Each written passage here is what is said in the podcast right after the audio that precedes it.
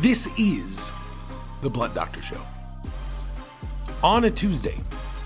And of course, we know Wednesdays are the best shows, but this Wednesday, I will actually be at Suns Mavs game two, so there probably will be some sort of post game two podcast of some sort.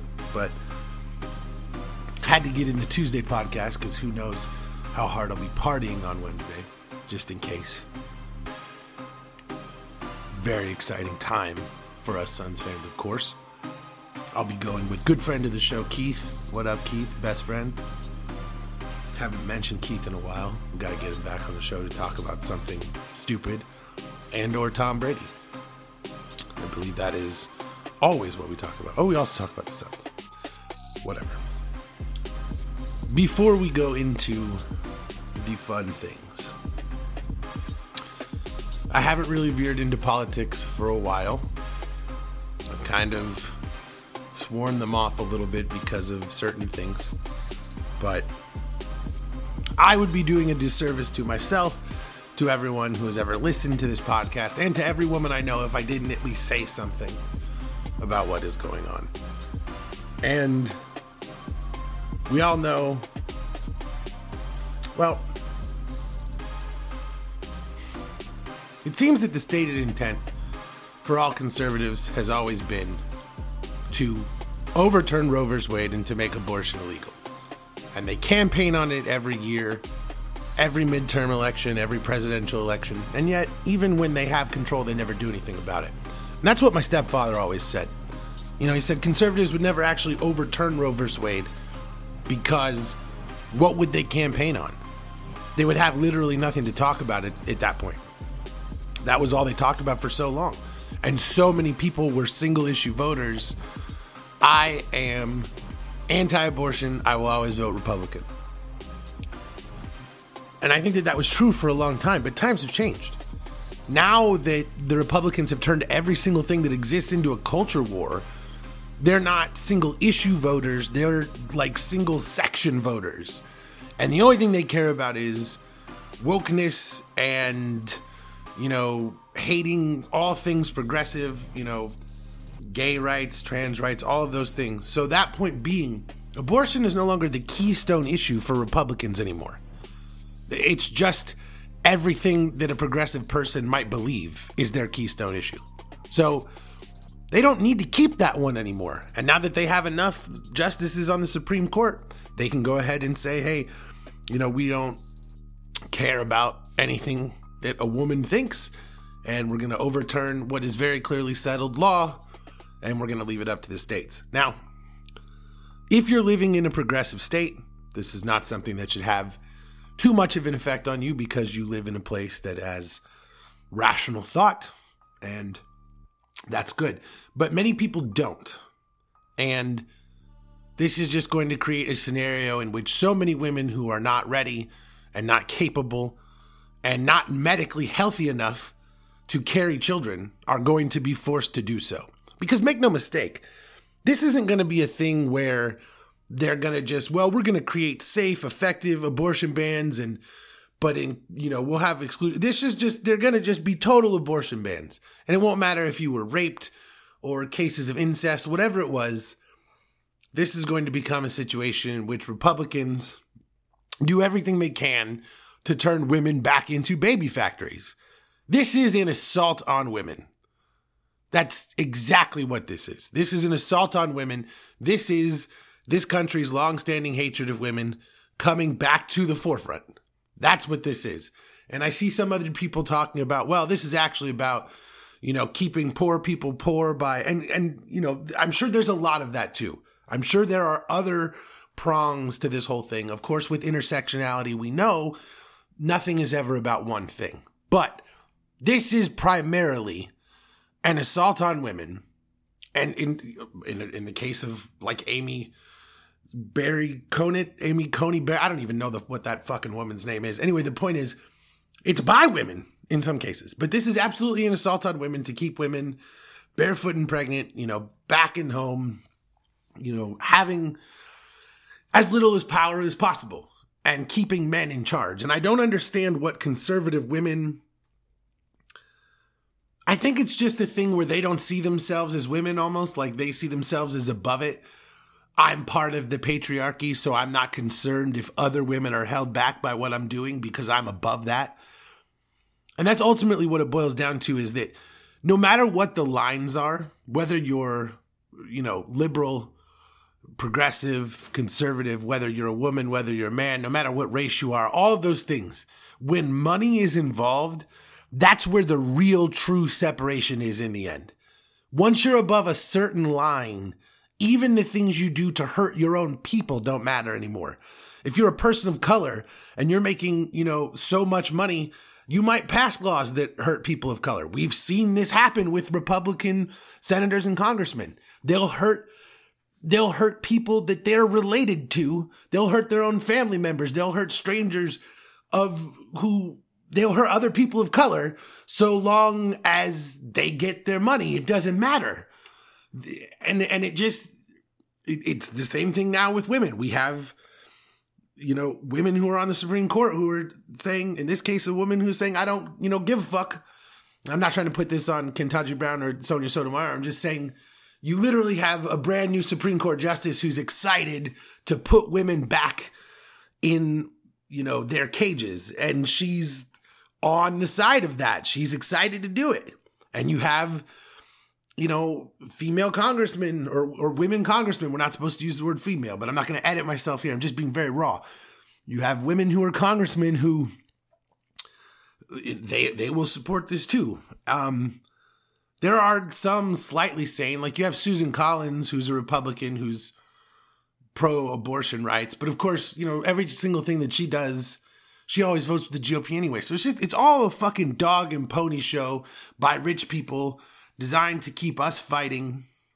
And it's just ultimately an attack on women. This, this one, this one move is an attack on women to just create more divisiveness, more problems. It's just disgusting. The ruling class of this country are evil motherfuckers. And until you separate the like five hundred people who get to make all the rules from that power, this is just going to continue to happen. Senators don't make sense. A Supreme Court of nine, why do nine people get to make a decision for everyone? It makes no sense. The Supreme Court should be, what, like three thousand people or something? It should be an absurd number of people. You literally can't have nine people, all of them old, make a bunch of decisions for things they don't even understand.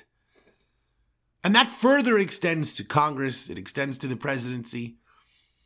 Joe Biden has literally done nothing that he said he would do. He has enacted nothing but Republican policies. And Democrats still want to sit there and blame everyone else for everything that's going on. The simple fact of the matter is, every single person elected to office right now does not represent us. Maybe you can find an exception here and there. There's always an exception that proves the rule, right? But there's not a single goddamn senator who's really representing us. Even Bernie fucking Sanders has cut out and cut and run at the last minute when we needed him to not do it. Bernie has done that. I, there's probably a congressman or two who are, or a congresswoman or two, I don't even know what, ter- a congressperson, whatever fucking term I'm supposed to use.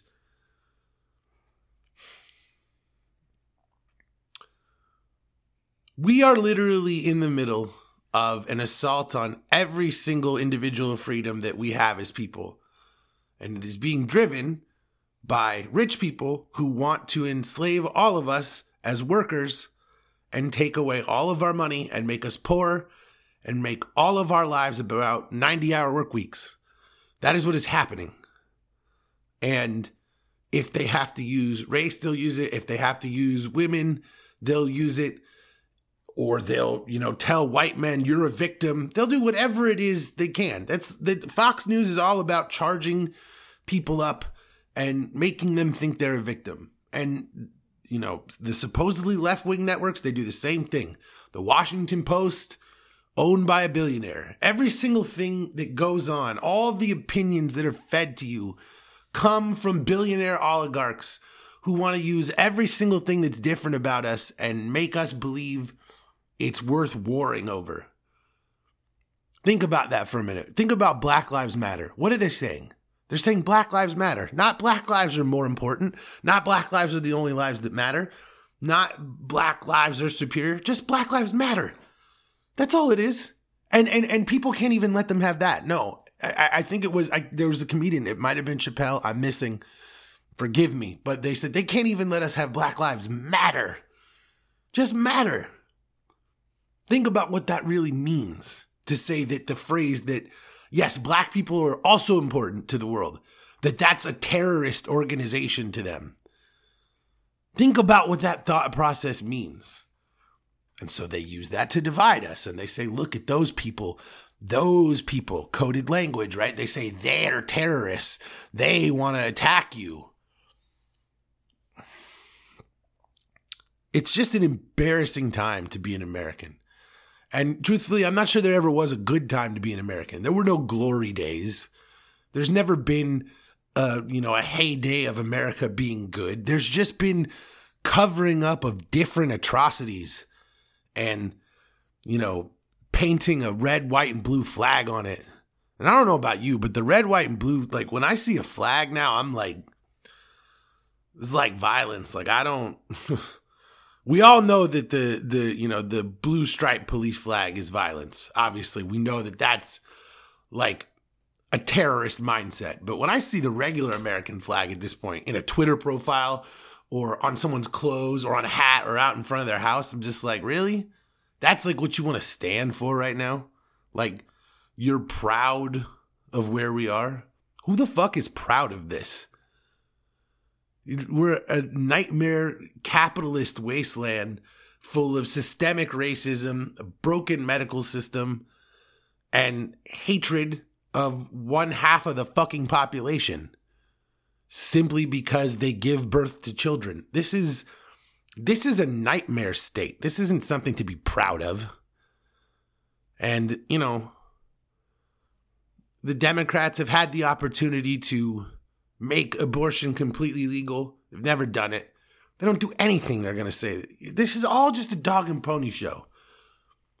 They always tell you what they're going to do. Well, we're going to change the way that policing works in this country because there's obvious problems with systemic racism. What do they do? They increase police budgets. They're liars. All of them. Every single one of them. They're fucking scumbag liars. And whether you vote for someone else or you get involved in local politics, everything has to be changed at the local level because you're never going to make any difference at the national level because this is just how it fucking goes. Get involved locally. Educate those around you. Help redistrict things correctly. Because as long as things are broken in the cities and towns around us, you'll never be able to grab a stranglehold over what the rich people have already carved up. And they take their twenty percent opinion of one-fifth of the racist white population and they pretend that that's what all Americans think. That's what real Americans think.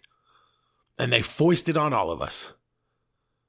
And the only way to change any of this bullshit is at the local level. You have to act locally. Run for local office. Help, you know, become a precinct captain, whatever you want to do. Just the point is, all this shit about, I'm going to run for Congress that we see people do. You're never going to beat corporate money. Just take away the power that corporate money has. That's how you do this. Now let's talk about basketball.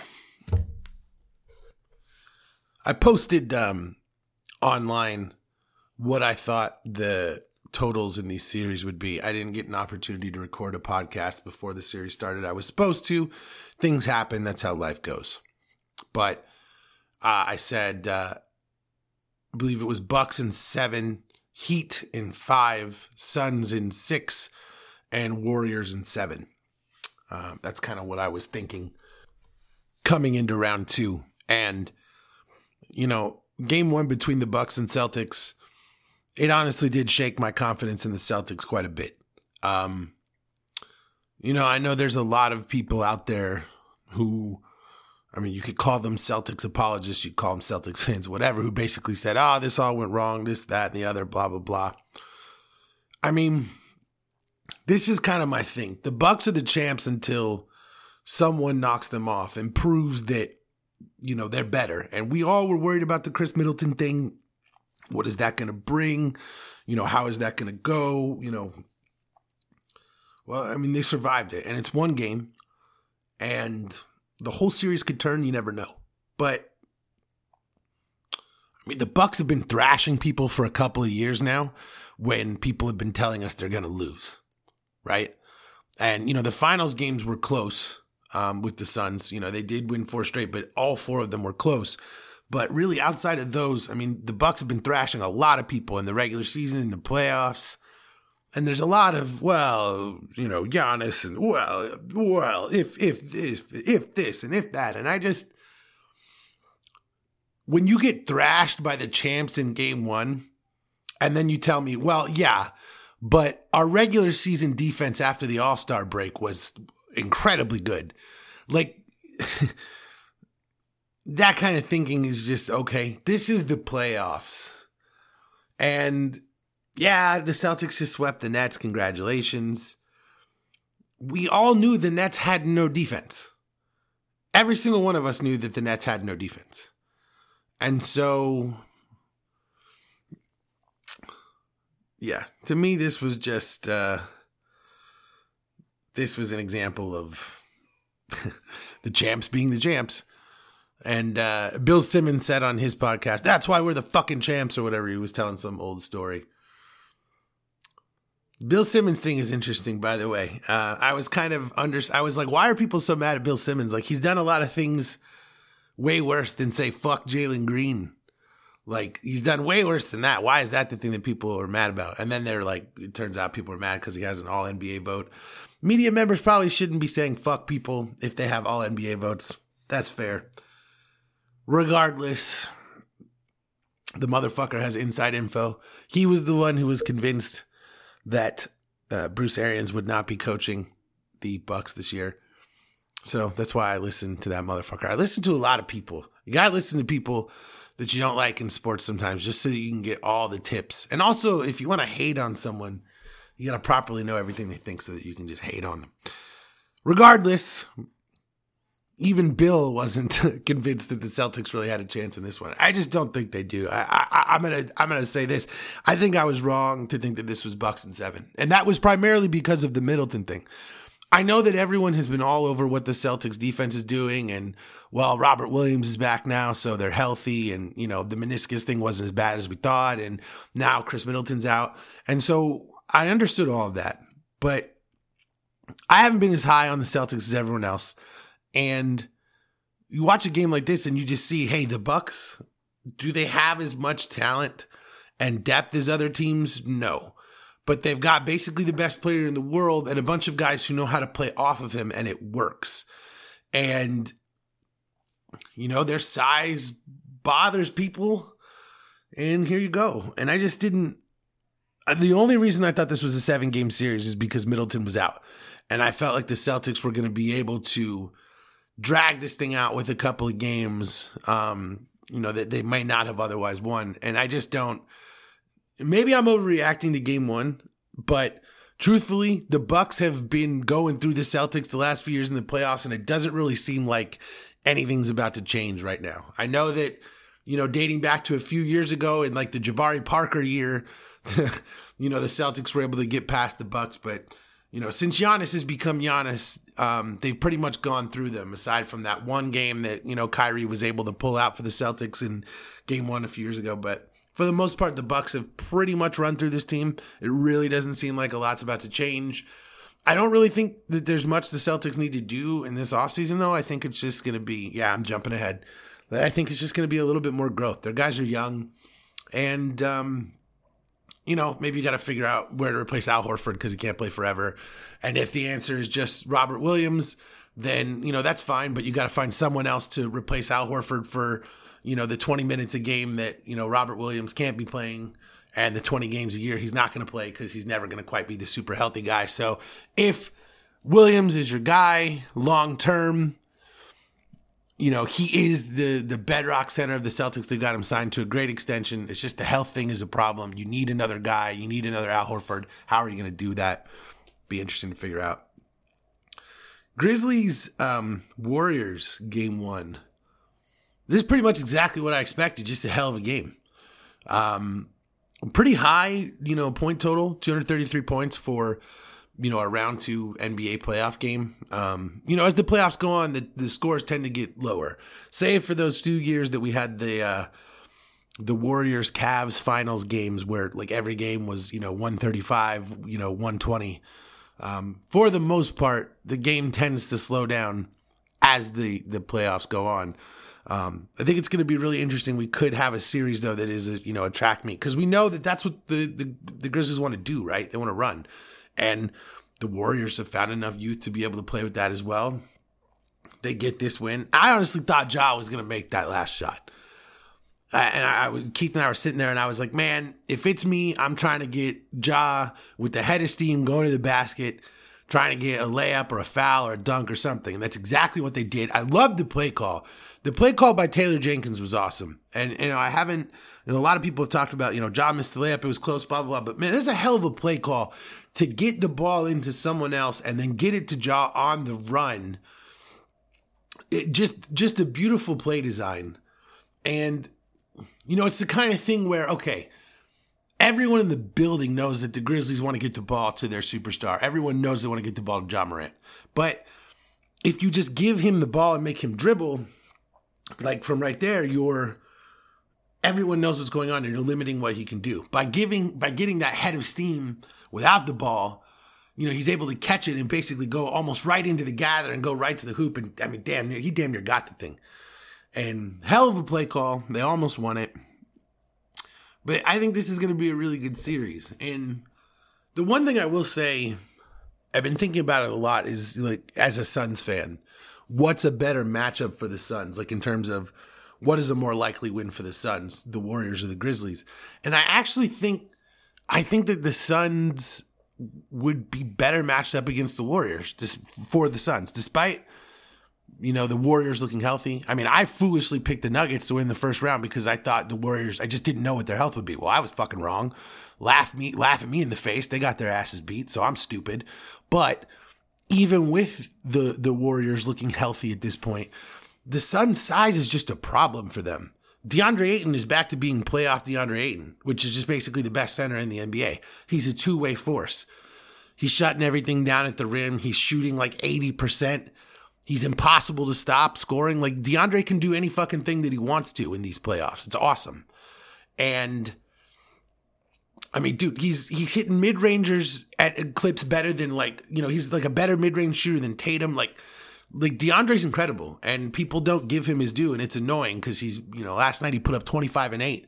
He's going to fucking dominate the series. Anyway, we're not talking about the Suns right at this moment. But in terms of Grizzlies Warriors versus the Suns, I think that we all know the Grizzlies love the offensive glass. We all know the Suns are bad on the offensive glass. So I think that right there you've got a big thing that matters in the playoffs. Um, offensive rebounding, you know, Phil Jackson used to always say offensive rebounding won't win you a championship, but we've all watched plenty of games, plenty of playoff games that were a two point game that were suddenly four on a late offensive rebound that changed how the whole game played out. And it won't happen a million times, but it could be a big factor. And when you have a decided size advantage against one team and a more of a, you know, I don't know that the Grizzlies are quite as big as the Suns. Maybe they're exactly as big as the Suns. Um, maybe they're a little bit bigger, and that's why they're better at offensive rebounding. With Jaren Jackson, Steven Adams, I, I don't know exactly how all the measurements pull, play out.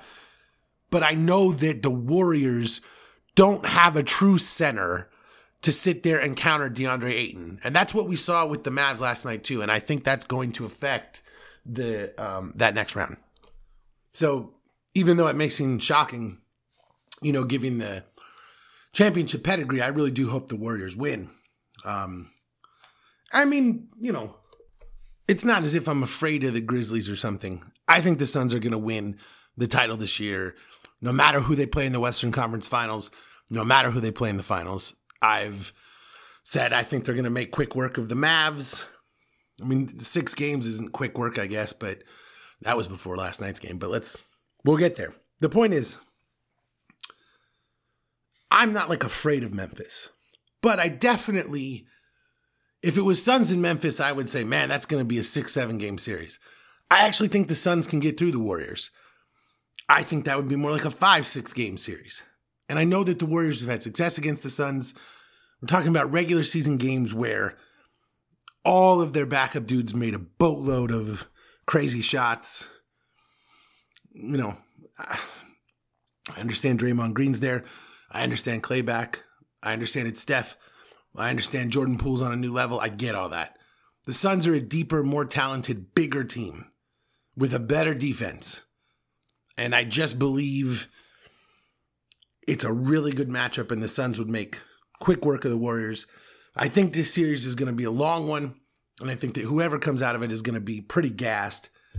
And I think the Suns are going to be through the Mavs pretty quickly. I mean, let's be honest.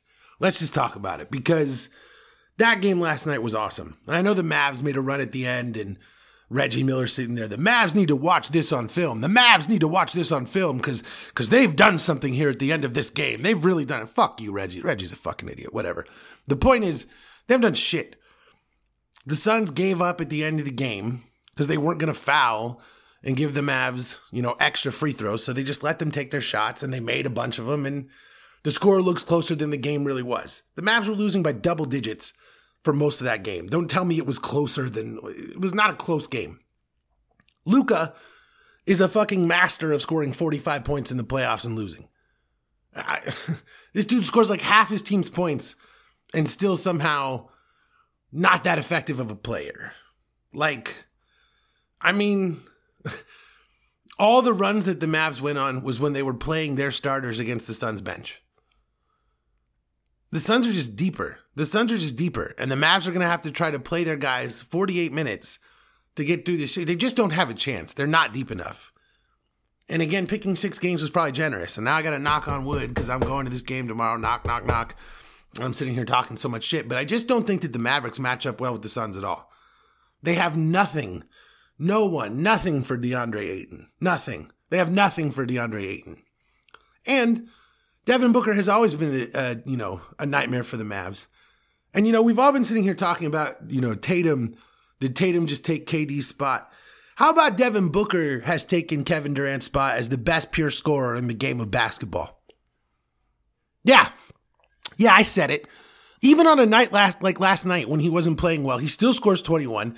He still is assisting all over the place. He's still affecting the game. He still had free throws at the end. Kevin Durant disappeared in that series. He was scoring in the teens. Couldn't handle doubles. Couldn't do anything. Devin Booker can score from anywhere. Anywhere. In any way. He can dunk on you. He can post you up. He can score from the mid-range. He can bag triples. He's got logo range. Devin Booker can score from anywhere, at any time, on anyone. I'm slamming my phone with authority to let you know how serious I am about this take. None of this is bullshit. I'm not lying. Devin Booker is the best scorer in the league. He could take like ten more shots a game and increase his scoring average by a lot, but he plays a team game. But if Devin, you know, I see these people, well, Luka Doncic is clearly the best player in this series. Dude, if Devin Booker had every single thing revolve around him in the way that things do, Luka, look at his stats. He'd fucking put up forty-five inefficiently and lose too. Like, what are we, what are we trying to accomplish here? What the fuck is the point of this shit? Everyone wants to, well, Luka scored forty-five points. He lost the fucking game. He lost the fucking game. Who fucking cares how much he scored? It's it's stupid. All of the heroics, all of the stat padding, all of the numbers mean nothing when you don't win. And, you know, people are like, well, Luka's gassed. He has to do everything. Yes, because their entire team is based on him doing everything. Get a second player. Get someone who doesn't stand around and watch him. They clear out to let him rebound. They stand around and watch him dribble and wait to shoot so that he can get assists. Or they just set screens and let him go to the basket and take every single free throw and draw every foul. There's no fucking secret. The, every single thing that the Mavs do is about Luka. It is stat padding to the extreme. And I'm not saying that he's a bad basketball player, but I'm saying that he doesn't fucking play a team game, and that's why they'll never win anything. You're never going to win championships playing like this. By the way, all for all the, like, LeBron's heroics that led them back from three and one. Yeah, he also fucking had Kyrie Irving playing out of his mind, and he also had Kevin Love playing the best defense of his career. Like, it doesn't, he had stars around him. Yes, he was playing a star-studded team in the Warriors. Absolutely. I, I understand that. But this this whole idea that, well, Luka is just going to power the team to the all the way because he's the best player in the series. Dude, like, you're talking about like nineties basketball when games would be like seventy-five seventy-one and one dude would score forty of the team's seventy-five points. Like, that shit doesn't hold up anymore. You're not winning these series with one star.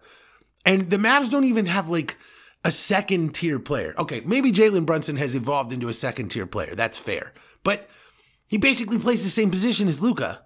And not that you don't want to have two point guards. In this league, you really do want to have two initiators, but they don't have any real sort of rim protection. They don't have a big. And look, a lot of this is the result of the Porzingis thing didn't work. They dumped him midseason. It is what it is. Remaking your team on the fly doesn't really typically lead to a championship team.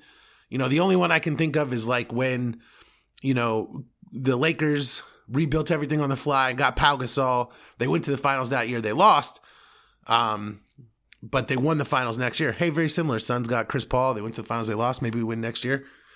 So it's it's difficult to rebuild on the fly. It's not common. And, you know, I'm not necessarily dogging them. I mean, Luka got out of the first round. That's been, you know, an issue for him. He got it done. Good for you. But, you know, this team just doesn't match up well with the Suns. It's just what it is. And we saw that last night. I think we're going to continue to see it. I mean, for all the stupid shit I had to endure on the broadcast last night, one thing that was, I think actually was Reggie that said this. He made the point that the Suns are the only team in the league that have this many dudes to throw at Luka Doncic. I mean, Devin Booker, Mikal Bridges, Cam Johnson, Jay Crowder, Torrey Craig, DeAndre Ayton, like, that's six guys right there that the Suns can have defend Luka at any given point. So when you talk about, and they even had Chris Paul defending him at times. And I mean, you could put Shamit on him. I wouldn't really want to do that, but you know, Shamit would probably get roasted. But the point is, the Suns have so many bodies to throw at Luka that are strong enough and big enough to just bother him. And you saw it last night. Luka, a lot of the first half is settling for long threes, step backs. He's not getting to the rim with, you know, the authority that he wants to. Now, to be fair, we know that Luka's hobbled right now.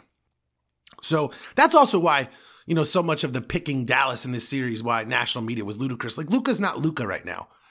And even if he was, I still wouldn't pick them, but like, he's hobbled, and you're really trying to tell me he's going to beat a sixty-four win Phoenix team? Phoenix is just not getting the respect, and that's annoying. But Luka clearly doesn't have the same level of burst. You know, he was dunking at the end of the game when they were just kind of, you know, letting him walk to the rim. But, you know, all those things being said, it's just, the Suns have never had problems with Luka. He's like one and nine against DeAndre Ayton. Devin Booker always dominates the Mavericks. This is not new. None of this is new. This is only new to people who have not been paying attention. And, you know, I was listening to Zach Lowe and Jeff Van Gundy talk about this series before it started, and they're just talking about how, you know, no one can handle Luka, and there's nobody that can stop Luka Doncic. Yeah, the Suns have plenty of guys to stop him. And again, I understand he scored forty-five last night. I get it. He took so many shots.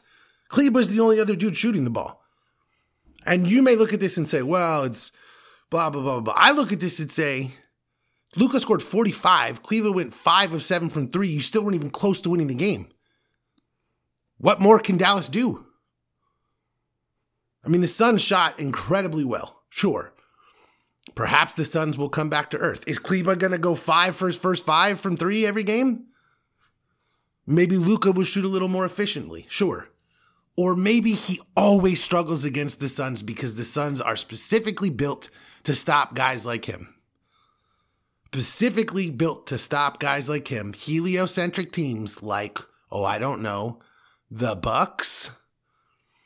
The Suns have built this roster to go back to the finals and face the Bucks. That's why they added JaVale McGee. That's why they added Ish Wainwright.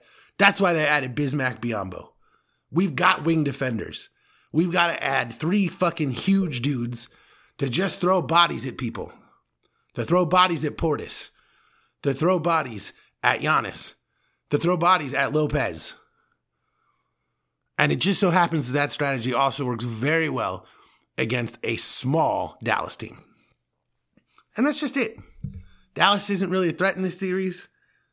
I said, you know, Suns in six because I thought, hey, if Luka's back, he's still going to do Luka things for a couple of games. That is what Luka does. But Luka isn't himself right now. And even scoring what he did last night, again, so much of that was just, you know, I mean, there were at least five, six, seven points that came at the end of the game in garbage time when it was just over. And, you know, there are points still, but the Mavs are done. Miami, Philly, I mean, look, I think everything I said about James Harden has been, you know, come through at this point. Um, it sucks to play without Embiid. Hopefully he'll be back soon for the seventy-sixers season. You know, I hate to see things end this way. Injuries suck, but if you're an all-star player, this is where you're supposed to take things to another level. This is where you're supposed to step it up and say, I'm not going to let our team, you know, score twenty fucking points in the second half and completely fall apart. And, you know, James Harden just isn't capable of that in the playoffs. And I'm not saying that, you know, this seventy-sixers team is constructed to be an elite playoff team around James Harden that, you know, can blah, blah, whatever. But we just, we've seen this movie a million times. When James Harden is in the playoffs, the numbers drop. The, he loses games, and all of his high-scoring games are in games that, you know, it's games that don't matter, garbage time games, or, you know, they've already won in a blowout for the game that, you know, they win in a gentleman's sweep. Like, it's just not, Harden isn't built for the playoffs. And maybe the Nets thing was, you know, I mean, he looked pretty good there for, for a bit before the whole before everything fell apart, but he had two superstars around him at that point. And if you only had one of them, you know, if you only had K D for different points, I mean, that's fucking K D, who was still K D last year, even if at this point he's, you know, not K D anymore. But I stand by that take, by the way. That's not bullshit. Devin Booker is the best scorer in the N B A. I'm not, I'm not fucking bullshitting. I don't care what anyone thinks. He's the best player on a sixty-four win team. Like, he literally plays within the offense. He can he can score thirty as easily as easily as he can dish ten assists. Like, Devin Booker's a badass. Fucking learn. Like, I don't. He's a championship player. He's the best scorer in the league right now. He's the most versatile scorer in the league right now. It just is what it is. It's just the truth. But Miami and Philly is just another exercise in the fact that James Harden is done as an all N B A level player. That Philadelphia is about to overpay him this summer in a way that could cripple their franchise for years. And that, unfortunately, Joel Embiid is as far away from a championship as he has ever been. You know, Daryl Morey has consistently proven the ability to make blockbuster trades that send shockwaves through the media, cause a thousand podcasts, and win all of the press conferences. And he has not proven an ability to win a championship.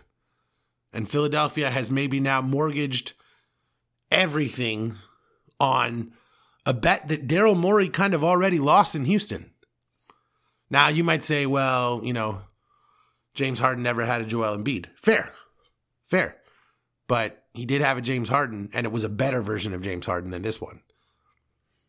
So, yeah, I think um, Miami's moving on, and we're going to have a Miami Milwaukee Eastern Conference Finals, which, by the way, is interesting as fuck, given, you know, the history of those two teams over the last few years. You know, we're really going to look back on this era of Eastern Conference basketball, and there's going to be a lot of, you know, Miami, Milwaukee talk.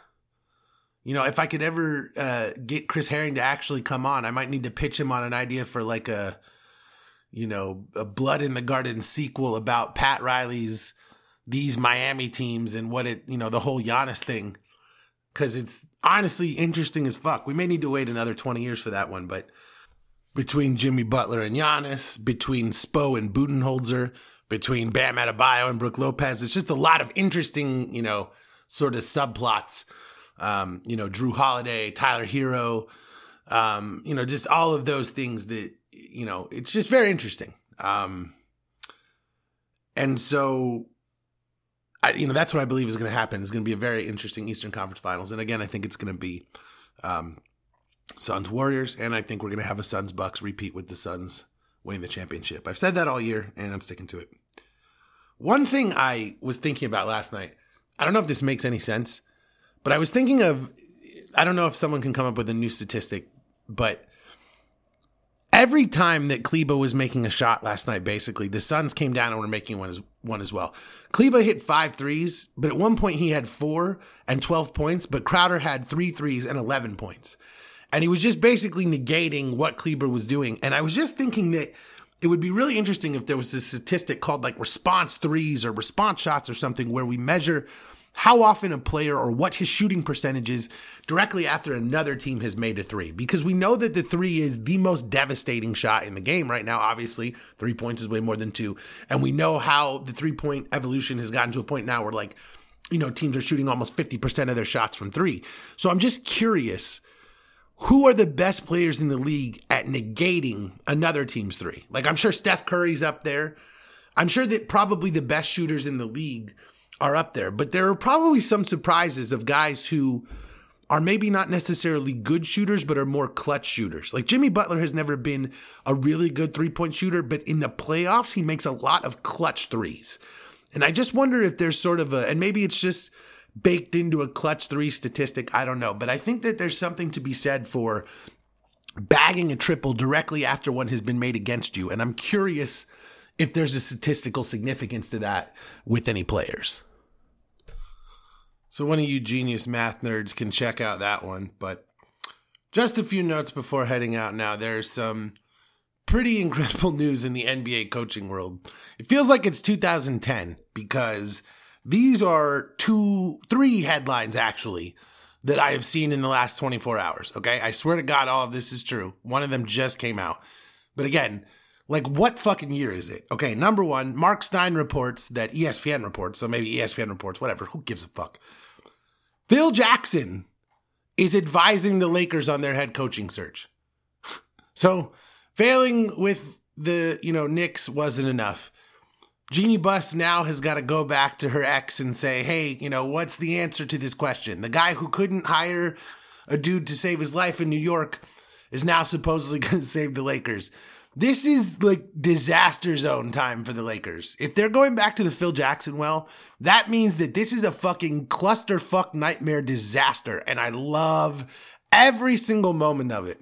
The one thing I would hope is that Phil Jackson could convince them that Russell Westbrook would be really good in the triangle and that they should keep Russell Westbrook and run the triangle. That would be my hope. So let me go ahead and let's see. Who are some of the candidates going to be? Uh, let's see. Derek Fisher, uh, Jeff Hornacek. Uh, this is fucking terrible. This is stupid. And of course, all over Twitter, people are making jokes about Phil Jackson just hiring himself. That would be the funniest fucking thing in the history of the world, of course. But my God, dude, like, At what point, at what point do you can just let it go? Let it go, man. There are not an unlimited number of times that this dude can come back. And in fact, he has passed the point of himself being able to come back and understand this current N B A. He's still committed to the idea that an offensive system that doesn't involve the three-pointer is somehow a good idea. Like, I love the nineties Bulls as much as anyone. That shit doesn't work right now. At least unless you evolve the fuck out of it. Phil's just, you know, a crazy old head who doesn't want to move on and is convinced that every single thing that he thinks is right. And now the Lakers are paying lip service to it. It's fucking hilarious. And I really hope it, you know, just, I hope it causes some sort of implosion and fucks everything up because it's a ludicrous idea and it's funny as hell. Uh, headline number two, Mike D'Antoni could coach the Hornets. What the fuck? They've had a lot of names listed, but the Mike D'Antoni one I love. I thought it was weird that they hired, they fired James Borrego. Like, he's done better every year. I mean, I understand they were horrible defensively this year, but I mean, I, I don't know. Whatever. It's it. He's not an elite coach, so it's not the end of the world to fire him. I just thought it was weird. He's not like a bad coach by any stretch of the imagination, and he's got such a young team. I mean, I don't really know what else anyone would have expected from them this year. Like, they did fine. But all those things being said, Mike D'Antoni and LaMelo Ball together? Fuck yeah. Fuck yeah. Give me Mike D'Antoni and LaMelo Ball.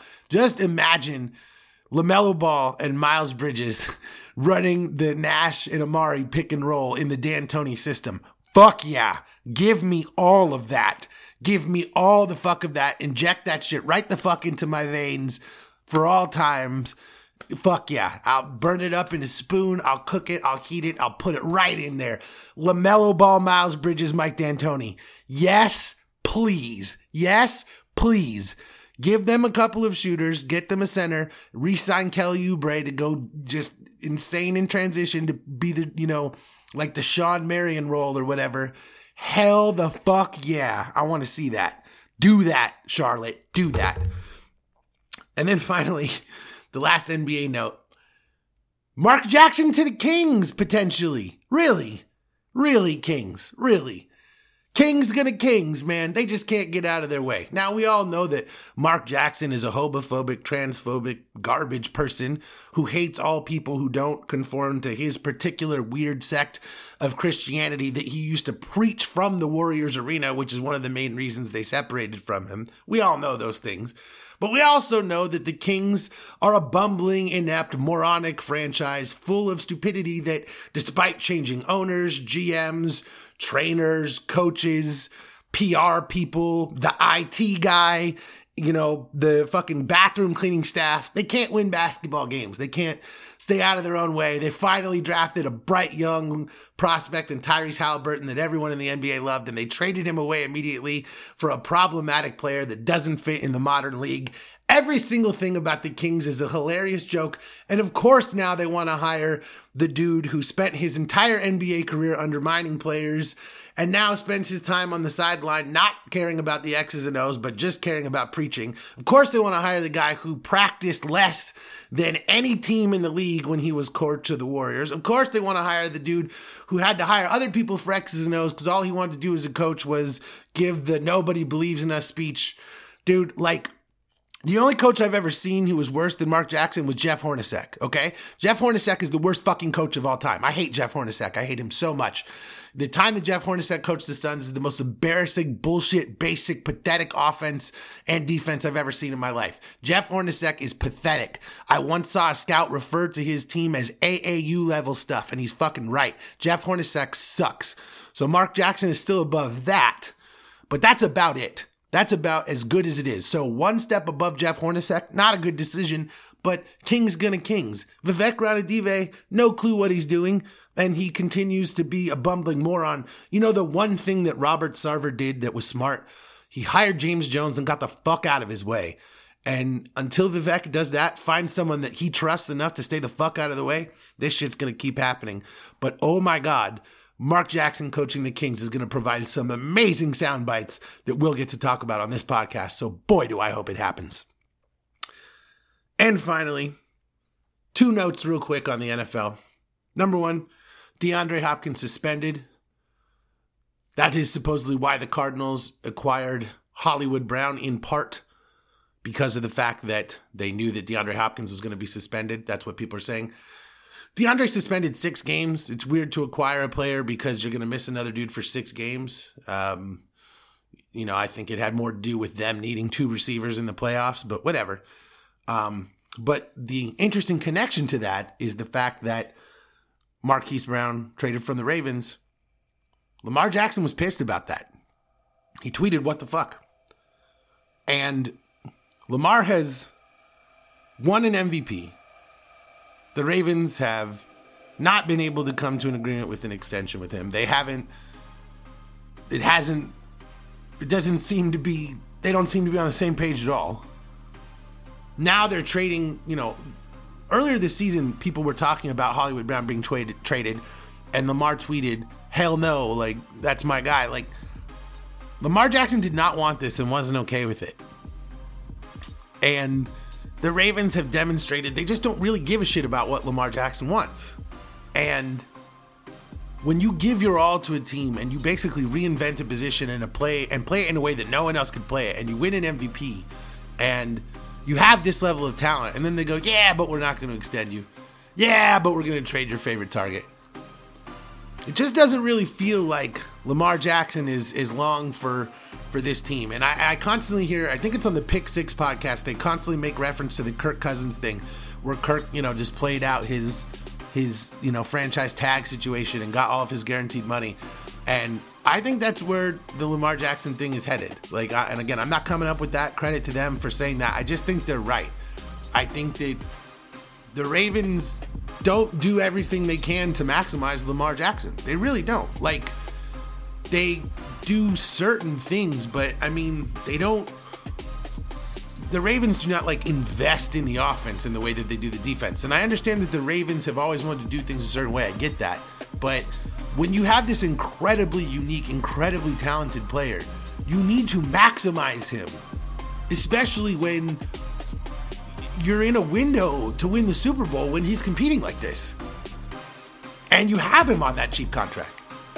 And you and they're just not doing it. And as much as I hate the fucking Ravens, so I'm glad to see them failing, I feel for Lamar Jackson because it feels like they're constantly putting him in a no-win situation because he's got to win games by himself because he's always with the depleted offense. And, you know, the defense is always there and it always keeps him in games, but you need more. And the Ravens don't want to give it to him. And I do think that Lamar Jackson will spend the back half of his career somewhere else. And that is the Blunt Doctor Show for this Tuesday. Again, going to the game tomorrow. Hopefully a good one. Hopefully an episode coming after that where we're partying and talking about what a phenomenal time it was to go to a Suns playoff game. For me, my first Suns playoff game in fifteen years. No matter where you are in this world, I hope you're having a great day. Be good to those around you. Love all those who love you. Tell everyone around you to stop fucking voting Republican ever again. Tell them to pay the fuck attention to what's going on. Stop hating women, for the love of God.